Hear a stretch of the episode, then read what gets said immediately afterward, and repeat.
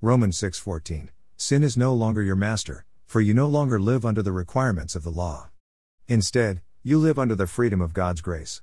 NLT. Observation Are you struggling to live the Christian life? Is your life marked by victory or do you find yourself continually struggling with the same sin? Are you soaring in His grace or merely struggling in your diminishing strength? Are you a sandpiper or a pelican? I love the beach.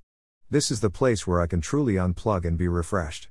The sound of the waves coming into the shore the smell of the ocean air, and the wonderful display of God's creation in both the sea and the air. It is a place to be refreshed and also a place to learn some important lessons. The sandpiper is a peculiar bird.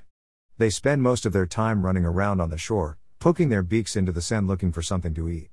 When they fly, it seems like it takes so much effort on their part.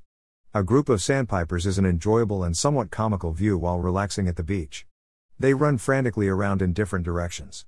There does not seem to be a rhyme or reason to their activity, except to find some food. They do not fly in formation, and they never seem to relax. On the other hand, the pelican is quite different. You rarely see a pelican walking around. They are either perched, floating on the water, or majestically soaring in the sky. They are the antithesis of the sandpiper. Pelicans are somewhat awkward on both takeoff and landing. They seem to know that they were meant to effortlessly soar, riding the air currents that God has supplied.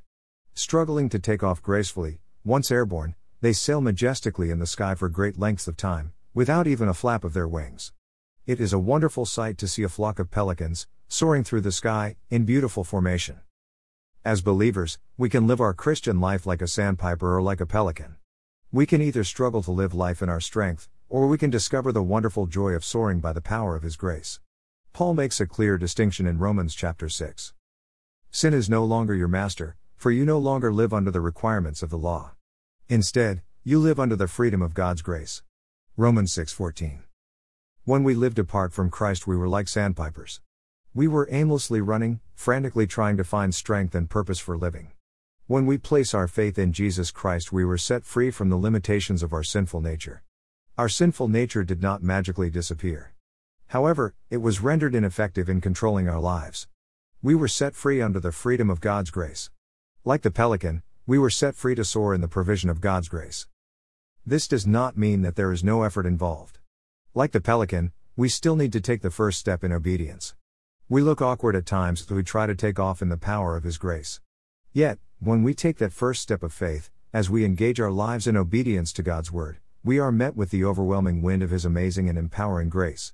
From the first awkward flaps of our wings, we are caught up in the current of His love and we find ourselves soaring above the limitations of our old sinful nature and we are set free. I love the little sandpiper. However, I want to live my life like the majestic pelican. I want to soar in God's grace. I want to be lifted in the power of His love. I want to walk and live in the Spirit as I live under the freedom of God's grace. I can continue to run around aimlessly, poking through life, in my own strength, only to be disappointed time and time again. Or, I can soar. Lord, this morning, let me soar. In Jesus' name.